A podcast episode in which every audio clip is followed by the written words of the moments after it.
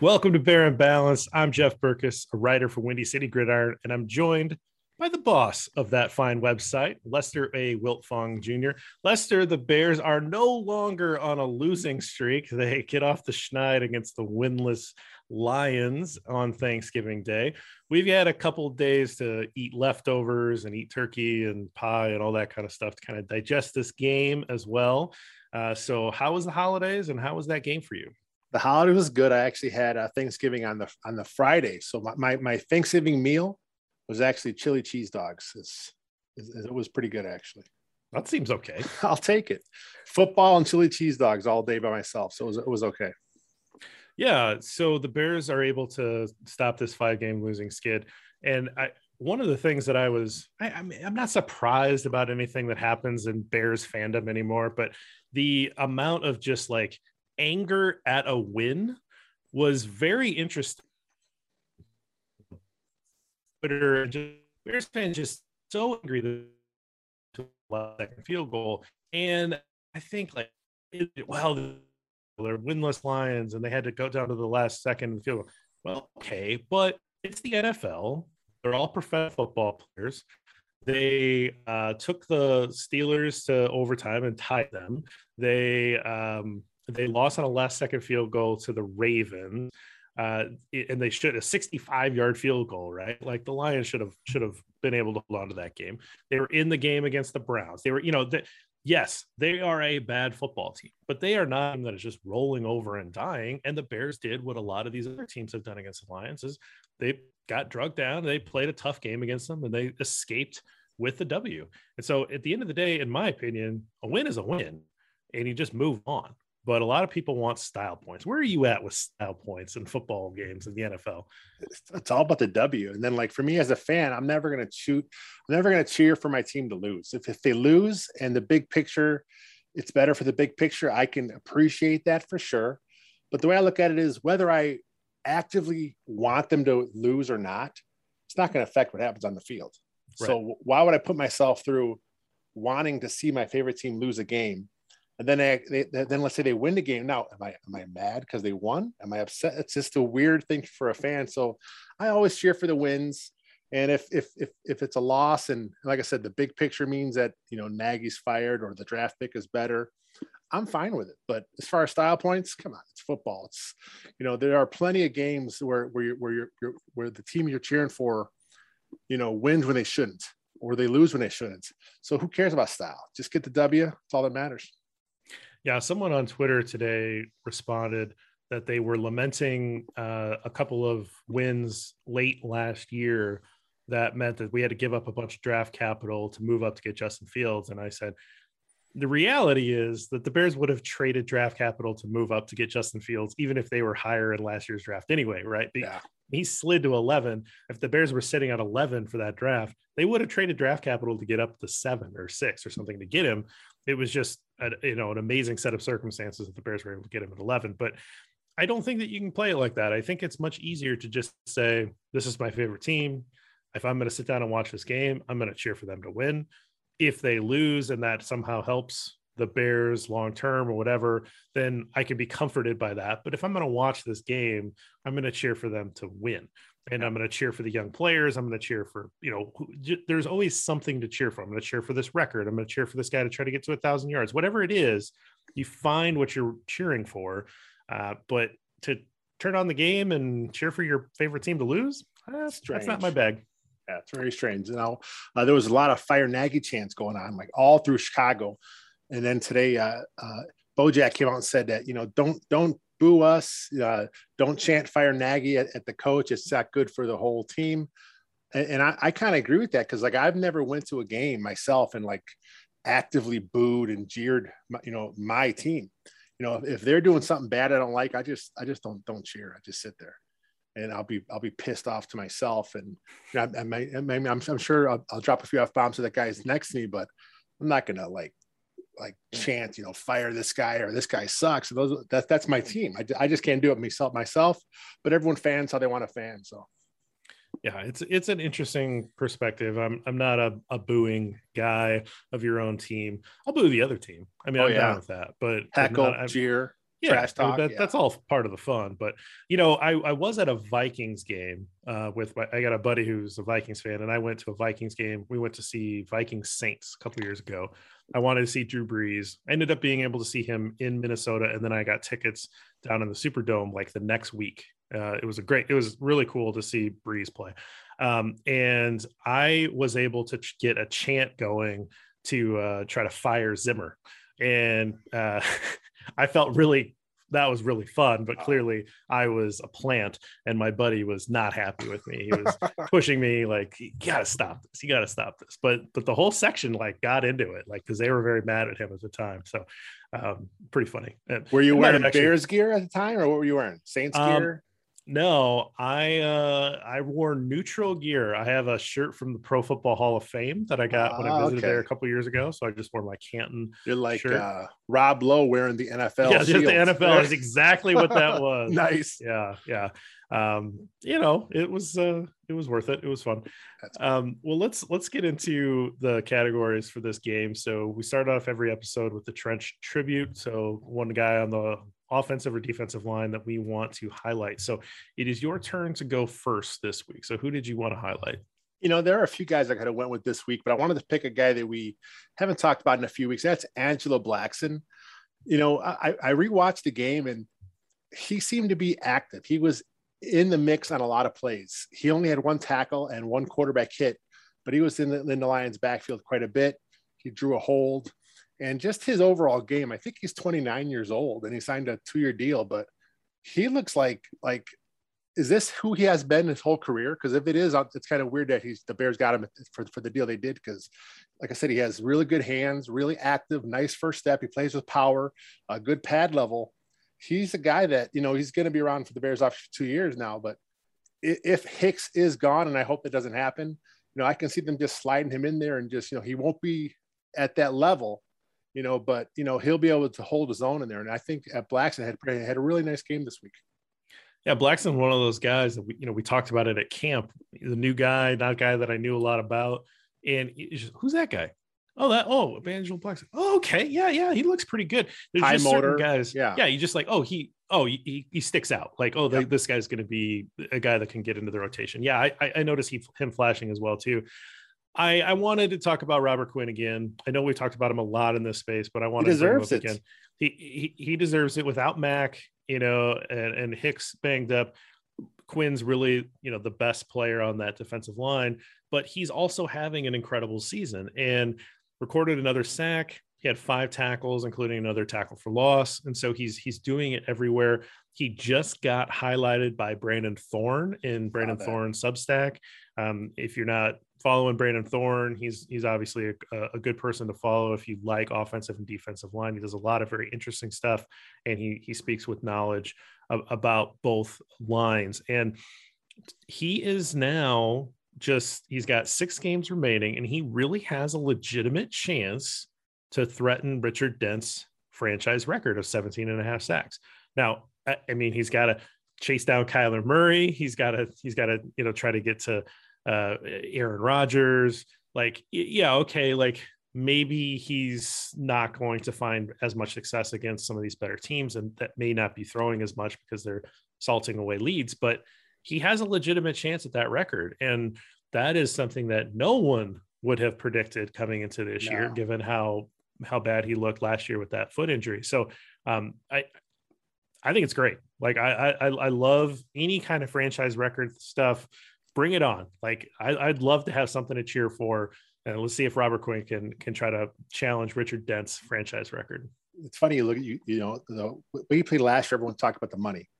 But if he would have been done doing this last year, the money would not be an issue at all. And then like if he's doing this moving forward, I, that's that's like a bargain. Then if you look at the money, I mean that's you know, yeah, uh, he's 31 now, I believe. So, you know, I'm sure there'll be a drop off at some point, but he, he looks he looks really good right now one of the things that Brandon Thorn brings up is that you like to pair a speed rusher, which is what Quinn is, with a power rusher, which is what more Mack is. Mack can kind of do everything because he's sort of Superman, but he definitely is more of a power guy. And, and if you have a speed guy on one side and a power guy on the other, that they can create some interesting uh, you know challenges for quarterbacks because if they're both winning on their rush, it's it's almost more it's much more guaranteed to get a sack because the quarterback doesn't have anywhere to go. He can't run out of the pocket because the speed guys you know coming around the, back, and he can't step up in the pocket because that that power guy is coming in and, and hitting him, um, at, you know, at that depth. And so you know. Ryan Pace takes a lot of crap and deservedly so for how he's managed capital, how he's managed a lot of uh, things with the quarterback position, uh, you know, everything. And I've been leading the Ryan Pace charge for a very long time. But when they he, they signed Robert Quinn, I was pretty excited because yeah. I understood I, I could see a plan. And when when I can see a plan, even if I don't always agree with the plan, this one I thought was a good plan, but like like oh this is exciting I, there's a plan here this makes sense because it's it's fitting with a piece that you already have. It's protecting your your best asset by creating something that you know you're going to build a strength on. And and so you can kind of see now what ryan pace was trying to do when he brought robert quinn in here. There are other issues with that defense but the pass rush right now is not one of them. That's even with mack out. So it's it's uh it's a good problem to have i guess for the bears to have a guy that's you know making pretty good money but he's still highly productive. Yeah absolutely let's move on to the tweets. So, uh, what on the the hellscape of Twitter caught your eye after this Bears win? So it's actually a couple days after that, but uh, with this this week actually opens up the uh, this is the, the the third week for the Teven Jenkins practice window. So oh, the Bears okay. the Bears have to make a decision uh, at the end of this week's practice. Are they going to activate him from IR? And if not, then he goes to IR for the rest of the season. So I, I got a feeling they're going to they are going to he is going to play. Um, he looks pretty good in, in those clips they're showing on uh, whether it's the hill or, or, at the field. You know, he looks like he's pretty close to being back. So I think he's back. So, so I, I had a tweet about that. And then at Bears Twitter, and then the it's Twitter with the TW, the number one Twitter. So that's kind of, that's kind of how this guy got that. But that's a cool cool handle. At Bears Twitter said, if if he starts, meaning Jenkins, it's going to be interesting to see what they decide to do with the rest of the line. Move Cody back to center, Peters to left guard or just kind of ease Jenkins in and let Peters take over after a few snaps.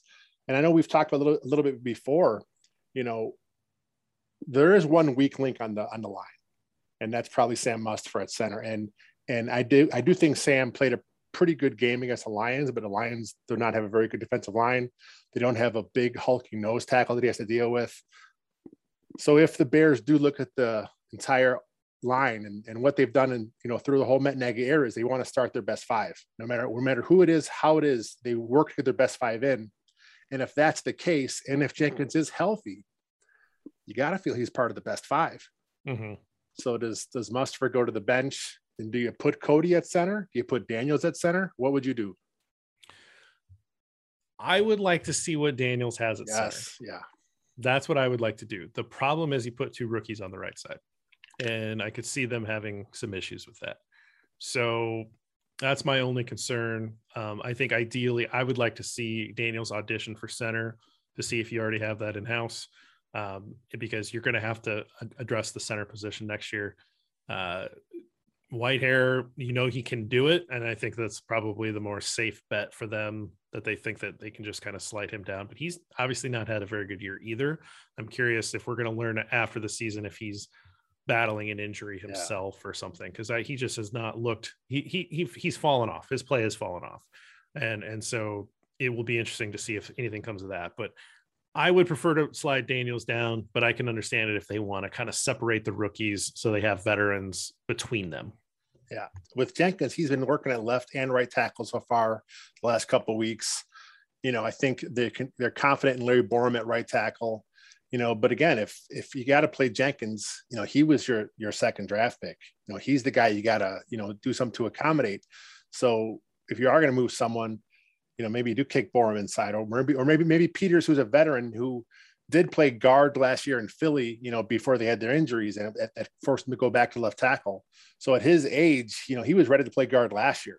So maybe at this point in his career he'll play guard. So it's definitely a nice problem to have. The bears are o line is getting healthier uh, the pass pro this last week was better than it has been. So maybe they're starting to gel. And if that's the case, do you want to make any move at all? It's just weird. that's the other thing is do you want to actually make a move or do you want to say it's a red shirt year you're here unless we have to put you in because somebody gets hurt down the down the home stretch but yeah it is interesting it's an interesting little nugget here for the last six weeks to see what'll happen because we all want to see what he looks like if he's healthy and ready and mentally there and all that kind of stuff. And I don't want to push him if he's not physically or mentally ready, but we all want to see what he looks like. But what's a few games of of reps at a position that he's not going to play next year? What is you know? Are you going to throw him out at left? Yeah. Right. I mean, what what is it going to happen? So uh, it, that is an interesting closing storyline for this 2021 season. So uh, my tweet is from uh, Ran Sankaren. I'm sorry if I am mispronouncing names. Um, at Ol Bankar. He says, I'm not as obsessed with the head coach play caller with young quarterback model as others. Bears have done it twice recently, hasn't worked. When it works, it's great, but it often doesn't. We forget too soon about the Dirk Koetters of the world. Note that best two Bears coaches in the last 40 years were a special special teams wide receivers coach and a defensive coordinator in terms of their background. So I brought this up because right now everybody has obviously fired Matt Nagy in their head and they're yeah. already looking for Matt Nagy's replacement on what is out there. And the most popular um, the most popular selection from for the majority of fans um, are these offensive coordinators to bring in and work with with uh, Justin Fields. And so that is that is a model that I think most people feel comfortable with making. And in in Rahm's making the statement that that's not that hasn't worked for the Bears in the past, and so maybe you try something different. And I I'm sort of of the mind that it's still the best option um, to, to to bring in an offensive mind to make sure that you're building around Justin Fields, but that there are other options, right? That you know the Chargers brought in Brandon Staley. Um, and he recruited somebody, uh, Joe Lombardi, to, to to coach Justin Herbert, who's a young quarterback, you know, entering his second year. So so it's not like that's the only model that's out there, but it is the model that we are sort of hyper focused on in in a in a lot of ways in the Bears Twitter circles or in the Bears article circles is focusing on that offensive line. But wanted to kind of get your take on that as well. You know, of, of all the young the young OC guys, there's a lot out there but it's hard to know. It's hard to know if these guys have what it takes to be the leader of, of, an entire organization. And that's that's what you are. You're the face of the franchise. You know, you're the voice. You know, it's it's it's your show. So it's hard to know if they're going to make that jump. So if you look at guys that that maybe have a different kind of background, you know, you look at a guy like Todd Bowles, who who was a head coach with the Jets for a few years. He had some success, and then you know that was the, when he was there. That was just kind of a uh, kind of a train wreck franchise. And kind of that's how it went. And I think he's one of these guys that could probably get a second chance and will th- will be have more success the second time through. I know Bill Belichick did it. You know, he was a Browns coach way back when. Of course, everyone thought he was a bust. His next gig, of course, he does get Tom Brady. But now we're seeing this year, hey, this guy can coach. You know, it wasn't just Brady. He's he's he's pretty good too. So, you know, if you look at a guy that has done it like that, and then a guy like Dave Toub also, it's really weird to me how he's always passed over when he's always a guy that's mentioned. You know, people that are in the know, the insiders, they all they all rave about him, but he either doesn't get enough interviews or I mean, obviously he's always passed over. You know, but you hear about the special teams coaches, and there's a guy that worked with the entire locker room. You know, so you know when, when you look at a guy that has the respect of the whole team, it's often to not going to be this guy who does special teams. And Toub's a guy that you know, I can't see the Bears doing it. I just don't think they'll do something like that. But I would not be mad if they went after a guy like Toub. Yeah, it's interesting. It just the the first question is, what are you going to do to develop Justin Fields? Yep. Right. That that has to be the first What's question the that yep. anybody asks. What's your plan? And if you he sells you on the plan, then that's I, I can respect it because if you're looking for that leader and you feel like that's the way that you're going to do it, you like that mentality. I mean, John Harbaugh is a heck of a coach, right? Yeah. Um, and and and so he came from that special teams background. That's why I bring him up. And so that that's that's not a bad model. It just doesn't happen that often. And you know, we can debate how good of a coach Mike Ditka was for the Bears, you know, relative to the talent level that he was given with the Jim Finks drafts. But you know, that that's another podcast for another time. But um, it is it is interesting. It will be obviously the dominant storyline of of what we're going to be talking about in the off season is which direction they're going to go, and that story is going to be very important for off season content and fodder, and we will you know make a lot out of the choice that's made. But um, right now, it is worth just noting that there are more than just the hot offensive coordinators that we need to consider for for this for this gig. So uh, let's move on to stats. What number did you pull for the, the, the caught up in a numbers game, the stat week? The number that kind of caught my eye this week was was 69, and it was okay. because it was because the, the Bears had two scoring drives of 69 yards. The first one was in the second quarter, which just took two plays. Uh, it was the uh, the big the big Dalton and Mooney 52 yard uh, pass play, followed up by the Jimmy Graham touchdown uh, uh, uh, down the seam for 17 yards, 69 yards, two plays. And then in the fourth quarter, it was actually the, the longest drive, which was 18 plays in the last eight years, according to the Fox broadcast. Holy and, moly. And okay. that takes us back to the Mark Trestman era. It's the last time the Bears had a drive, a touchdown drive that went at least 18 plays. Uh, so fourth quarter, they, they, they iced away eight minutes and 30 seconds of the clock. So that was a great drive uh, by Andy Dalton, engineered that drive. Obviously, there were some nice plays in that drive that he made with his feet, with his arm. Um, obviously, the the the, the uh, Demo did some stuff on the ground as well. So it's just an interesting way to look at two different drives. Dalton going downfield with one, and the second one more of a dink and dunk. But it was uh, nice to see the full package from Andy Dalton. Yeah, and, and a nice stat for the nice. week. Excellent. Very nice. All right. My, mine is uh, the number 17. So that's the number of 1,000 yard receiving seasons in Chicago Bears franchise history. Oh my God, that's terrible. It is a very sad number. that is absolutely true. And what's even crazier is you think, oh, well, 17 years they had. Well, actually, they doubled up a couple times. It's actually not even 17 seasons. It's like uh, there were a couple times they had 2,000 yard receivers. Anyway, I bet if I think about it, we can name them all. I know there's there's there's Jeffery, a couple. Yeah. Brandon Marshall had. Well, it's not, yeah, yep, okay. Jeffery uh, Marshall, Har- Harlan Hill. Harlan Hill, Kavanaugh, yeah. Jeff Graham, Wendell. I don't Davis. think Kavanaugh ever had one. Oh, that's a little early. Ah, oh, damn it. Okay. Yeah, that's in that's, the 40s. Oh man, who else? So who Graham else and Conway. Conway got one. Mm-hmm. Uh, and and and Marcus Robinson. Marcus, oh, the fourteen hundred yards, yeah. And then Allen Robinson. Allen Robinson, of course. And that's a terrible right. stat. Seventeen. Like if, if yeah. I would have guessed, I'd, I would have guessed much higher. Right. But then when I'm thinking about it, I'm like, well, I can't think of all those guys. It's it's tough. Uh, yeah, I'm, I'm, I'm going to go to Pro Football Focus now. I'm going to or Pro Football Reference to check those out. I, I want to see those. Booker, Booker. has a couple. Um, all right, so Darnell Mooney, that's where this is going. Darnell Mooney, with his back-to-back 100-yard games, is now in a position to make it 18. So he has 694 yards on the season.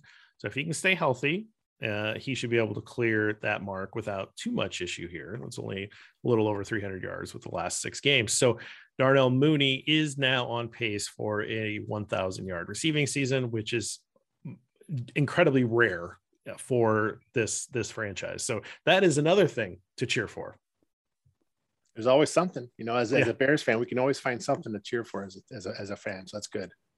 Yeah, these are blue moon statistics here. Yeah, I mean, it just crazy. does not happen very often. All right, well let's let's take a quick break, and on the other side of this, we'll do everybody's favorite segment, the Three Bears. Support for this show comes from Sylvan Learning. As a parent, you want your child to have every opportunity, but giving them the tools they need to tackle every challenge, that takes a team. Now more than ever, educational support tailored exactly to what your child needs can make all the difference. That's why parents have trusted Sylvan Learning for 45 years as the ultimate teammate in their child's educational journey, instilling in them a love for learning and a passion for reaching the next level. And Sylvan's Insight Assessment can identify gaps in learning and areas that could be of concern for your child. It's a 360 degree view into your child's learning that you can't find anywhere else and helps ensure that your child didn't miss something in school that might put them at a disadvantage in the future. And right now, it's the best price of the year at $29. Go to sylvan29.com to learn more and get your child's assessment for only $29. That's S Y L VAN29.com. All right, Lester, we're back. So let's talk about the three bears. So, hot bowl of porridge. Who did you want to single out as having a particularly good game in this amazing 16 to, 13, to 14 win? You talked him on, on, on the top of the show, but that's Robert Quinn. Uh, five tackles, another sack, another tackle for loss. I believe he is, I think, third in the league in sacks. Um, I believe he is sixth or seventh in the league in tackles for loss. Uh, so, and then the way those stat works, you know, tackle for loss is not a sack. Right. A, a, quarterback hit is a sack. I don't understand some of the rules that the NFL has for their stats, but but I, I think those all should be completely separate stats myself. But it is what it is. But but he, he's doing it all. He's doing it against the run, doing it against the pass. You know, he is just he again he plays with a high motor, and it's it's just it's again it shows you that what uh, what last year was was such was such the, the outlier. That, that's not who he is, and you know you can sense his his frustration the whole season. You sensed it during the beginning of, of, of training camp because he was hurt a little bit into camp too. And then uh, now that he's playing really good for the Bears, you see he has also has a frustration when the Bears were, were, were, getting beat by uh, a bunch of points uh, five straight games. So his frustration poured out there as well. So he's a really passionate guy. Uh, he wants to do well. And you know he may not get the uh, his his career best. I think it's 19 sacks, uh, but who knows? I mean, he's he's he might get it with the with the 17th uh, game on the schedule. Robert Quinn could push for that record, and then, or at least the very least, like you said, he'll push for Dent's record. Yeah, which is just really cool and fascinating, and and I'm all for it. It'd be nice if he could. I thought he could stack a couple against the Lions, then he yeah. would really, he would really be talking. He did get the one which is great. But you know, it'd be nice if he could get one of those multi-sack games again here, just to give himself a legitimate shot. But um, it, you know, again, storylines to look for in the last stretch of the season. That's what I'm all about. So you know, watching that, um, I wanted to highlight Jaylon Johnson. Nice. Uh, I thought he played excellent football once again. I know the degree of difficulty against the Lions wide receivers is uh, uh pretty low. I don't. You can't get much lower than the Lions wide receivers, but is this more of a body of work for me, but I th- he just stood out again. Excellent play. He had a forced fumble, um, and it just that he just looked locked down in coverage. And for the most part, he's been really good this year. One of the best corners of the league. I don't know if he's going to get recognized for it because the Bears defense isn't very good overall, and the Bears team isn't very good overall. And so generally, that sort of stuff falls by the wayside. Those those postseason honors fall by the wayside. But he is really good. He's a young player. This is a guy that you can build around. Um, so I wanted to highlight Jaylon tonight. I think Jaylon Johnson needs a few more interceptions because uh, that's one of those Pro Bowl, All Pro things. You know, it's it's one of those positions where that you need the numbers. You know, he, he could have a really good pass rate, pass rating against, but that's not really a stat that people really look at when they vote. So he needs some more picks, and if he gets that, I think he he will get recognized. Yeah, absolutely Flipping around. Who did you want to highlight as having a cold bowl of porridge? It wasn't necessarily the Bears game, but but Elijah Wilkinson for the third time this year was placed on the reserve COVID nineteen list. Uh, oh. the, the, first two were due to a close contact. Uh, this time it was reported from CBS Sports that he had a positive test, and you know with with Jenkins activated. Uh, Germain Ifedi could be activated soon. You know, he's he's on IR now with the knee injury, but they just said it wasn't season ending. So you know, Elijah Wilkinson may be doing some stuff here. Again, it may not be his fault, but he may be doing some stuff here to get himself pushed off the roster. What, what's the little quote? Uh, availability. The, the the most what's the most important thing is availability. Mm-hmm. And and if he's if he's on the list again, if he can't play this week, at some point you got to look at your at your, your your your your room for the old line there and say, well, Wilkinson's not doing enough for us. Jenkins is back. Ifedi's back soon. Hit the bricks. Hit the bricks, pal. uh, there's a great series on YouTube of Herm Edwards talking to the Rookie Symposium years and years ago. I don't know when it came out. Um, I've watched it a number of times because it's got a lot of good just life lessons and and you know just if you if you have a full time job, if you're working a career, you should watch that YouTube series. You know, it's like it's a it's one video and they cut it up into like multiple parts, like three or four parts and he and that says like are you coachable are you available right like that that's what he says all the time if you're in the training room you're not you're not available you know it, it, and and he says that's you know incredibly important so showing up you know it, it, translates all into whatever job that you have um, I would encourage you to go out and, and seek that uh, particular uh, YouTube clip because it's it's it, I, I, don't know. I've gotten a lot out of it, and Herm does a really good job there. But he mentions that. Um, for my cold bowl of porridge, I wanted to talk about David Montgomery and the running game because coming into this, I thought should have some success. 17 carries for 46 yards is a 2.7 yard average. That is not very good. Uh, Khalil Herbert, four carries for nine yards. That is also not very good. Uh, just nothing happening in this running game. We talked about how on, on Bears over Beers uh, for the preview, we talked about how the Lions had some good defensive linemen, um, but you know, the, there's just no excuse for 2.7 yards per carry. And so the, this running game really needs to get stuff figured out eh, down the stretch here if they want to have a chance in any of these games because they're going to play much better defenses overall. Um, and and having the ability to keep your defense fresh um, starts with with being able to run the ball. And so I was really disappointed in what Montgomery was able to put up in this one. You know, part of it was the Lions really tried to take away the run game, but but also I think that this game kind of lended itself to do a more outside zone, which is where Khalil Herbert shines a little more. And and I almost put Herbert as my cold bowl of porridge this week, not because of him, but because of his his, his lack of touches you know he's he had a, a, lot of success you know as as the as the as the fill-in for Montgomery and then since Montgomery's been back, and of course Montgomery is a better player overall. He's better in pass pro, which is key for a, for that position. You know, but Herbert's touches have gone way down. So, you know, I'm like you. I was I was hoping the run game would have done more, and you know, maybe that's partly why why Dalton was able to push the ball downfield because they were packing stuff inside trying to stop it. But again, he only scored 16 points. Yeah, right. So it's like, man, it's like, what the hell is the offense doing? So weird. The Lions defense got what they wanted. It was one of those like they only they they held the team to under 20 points. Yeah. Like this was one of those things where you know the Bears have lost these games and the defense holds the opposing team to, you know, 17 points. And it's like it's not the defense's fault. They did their job. In modern NFL, you're if you're keeping the oppo- opponent to less than 20, I mean, geez. But all right, let's move on to the last bowl of porridge, the one that's just right. Who did you want to highlight for that? For me, I'm going wide receiver, Damiere Byrd.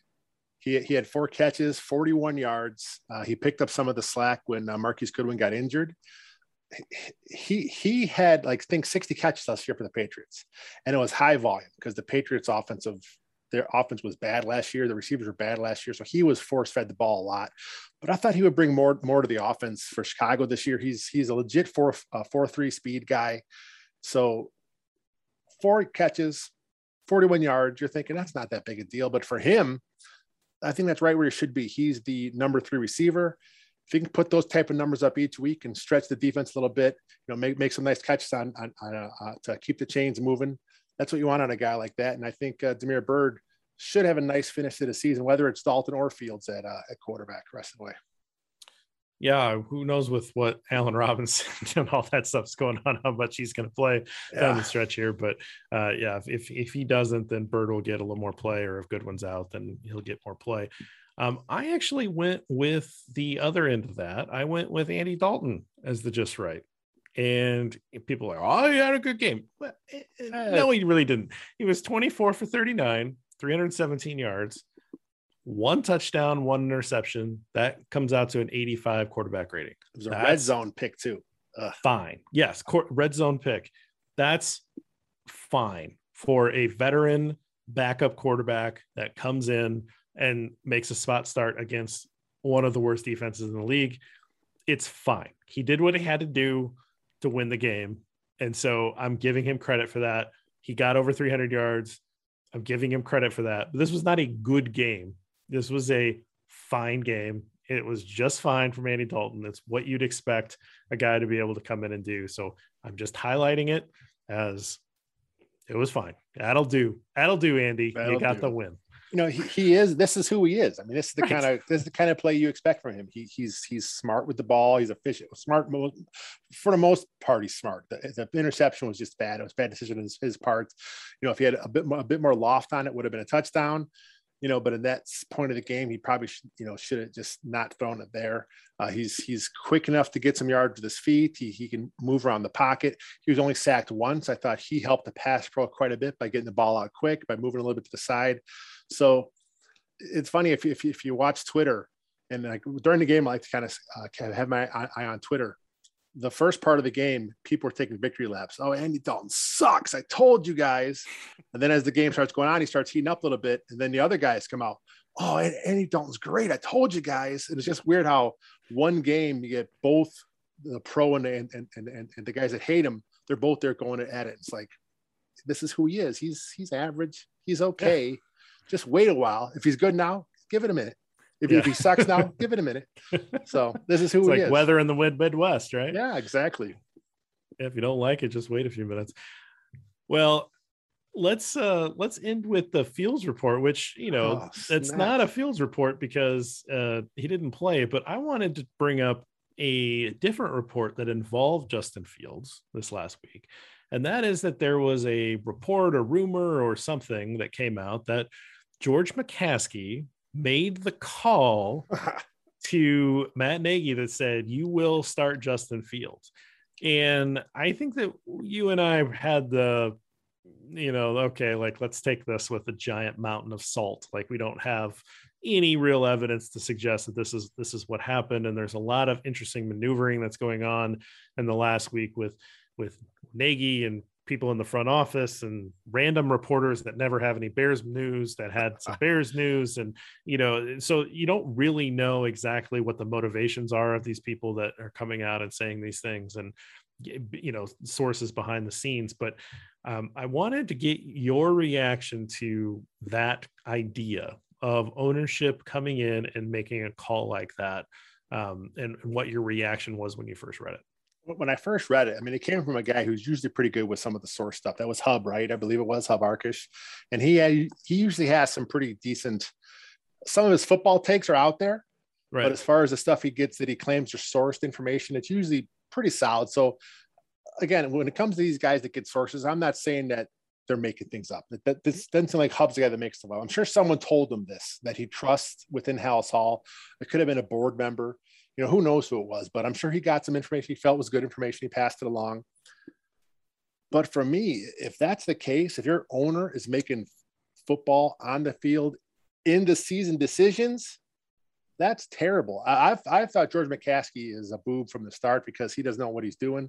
And if he's really making those types of decisions, if he decided to bring back Pace and Nagy, and now he's going to, he's going to tell them how to do their job, then he, he's basically admitting I screwed up. I shouldn't have brought back Pace and Mag. Yeah, I my response on Twitter, I I said basically my response, which I know is not the most reasoned, is that scene from Dumb and Dumber where uh, the uh, Jim Carrey's character uh, sells the the shaggin wagon for like the, the moped and and uh, Jeff Daniels says just when I thought you could be any dumber yeah. you do something like this and totally redeem yourself, yourself. Yeah, wow. because I was like well that's the right call like the right call yeah. is to play Justin Fields and so I I didn't really give any. I have no idea if it's true. I don't. I, maybe George McCaskey believes that's true, right? Like maybe he said, "No, you guys got to be playing Fields," and Nagy's like, "Yeah, yeah, yeah, we're going to, but he's not ready yet." And then there was the injury, and then it just sort of happened. Like there's a lot of things that that could have been happening behind the scenes, and maybe McCaskey believes it, or he was telling people like, "Hey, the, I, you know, I'm I'm gonna. I told them down. to start. I, I, you know, whatever it is, you don't know exactly what the sourcing is. McCaskey might believe that that's what happened, uh, but you know, my reaction was that was the right move. So like whatever. But generally, we don't really want the owners meddling in team affairs. That's that, that's why you hire these guys. And like you said, you brought these guys back you brought these guys back and you you supposedly push them to say like go get the quarterback position figured out and they do that and you kind of have to trust them to make those calls. Even if you don't agree with it you're you're, you're going to have to try to trust the process or whatever. Um, but i i don't know. I thought it was funny um, to to just kind of think about this you know George McCaskey thinking that he's making this this grand decision, or is he just trying to look better in the the eyes of fans and it backfires? Because I you know like he's he's hearing everything that oh we want to see Fields hey, by the way, that was me. And people are like, no, you can't do that. Yeah. Why not? So I don't Oops. know. I just I thought the whole thing was pretty interesting. You know, it's funny because like I was always uh, one of the guys that wasn't ready to see Fields from day one. I wanted to see Fields once he understood the pass protection. And I don't think he was quite ready to go against the Rams the first week. And then we saw when he was forced to start, he was taking some sacks he shouldn't have took. And, you know, I think I had him down for six sacks uh, that he was responsible for. That was up to the Packers game. But the Packers game on, I think there were two games there. All the sacks he took, none were on him. So was that him learning on the job? Was that him getting better? Is that maybe an instance where if he would have had some more time to sit and, and, and learn and understand the process of pass pro, you know, through through being the practice squad quarterback, which which, which is where he was doing all, all his work in practice, you know, maybe he would have been better at that once the game started. So I, I think everything worked out for the best for the Bears. Obviously, uh, the injury was unfortunate for Dalton, but I think he was going to start start getting in there more anyway against uh, the Bengals. Um, I don't think they wanted to play against the Browns because that that pass rush is ferocious. Like like we've talked about, it was going to be either week four, week five, somewhere around there is when everyone thought that it would be Justin Fields' time. It just happened a little sooner, and you know, now the Cardinals are coming up on Sunday. If the crack ribs are healed, Nagy said they're going back to Fields, but you know, I don't want to see him going out there if there's any pain at all. You know, if the crack ribs aren't completely completely healed, you got to let him sit one more week. Especially with Chandler Jones. Chandler Jones. That, that, that pass rush. That's by the way, um, on the bye week, uh, the the Cardinals did not play this week, and well rested they are well rested and the next opponent the green bay packers they're on a bye week this week coming up and so they will be well well rested for the bears and those are the two teams that are fighting it out for the number one seed in the nfc so nice schedule makers did a really nice job of uh, really giving the bears a, a, an easy schedule this year. Um, i know most of it's all predetermined but even like there are some things that that do impact um, just how you know good teams are and, and what spots and whatever. So that's all we have. We will get out of here. I've got an article coming out tomorrow about um, extending my quarterback rating, passer rating, uh, statistical look. And of course, we'll have Bears Over Beers at the end of the week. Uh, we will have Bill Zimmerman on his show. Um, Robert will come to you after the game with Bear With Me. You'll have T Formation Conversation coming out late in the week. So that's the podcast channel. Anything else going on at the website? Uh, you know, Sack Watch. Uh, I think there's a few other things. I know. I know Josh uh, Sunderbruch has something he's working on now about the defensive efficiency. Uh, I think that's going to come up probably tomorrow at some point. So, you know, we got some cool stuff with analytics, some cool stuff with some play breakdowns. You know, we got everything. It's all it's all at WCG. We have it. We we kind of hit the all fields here.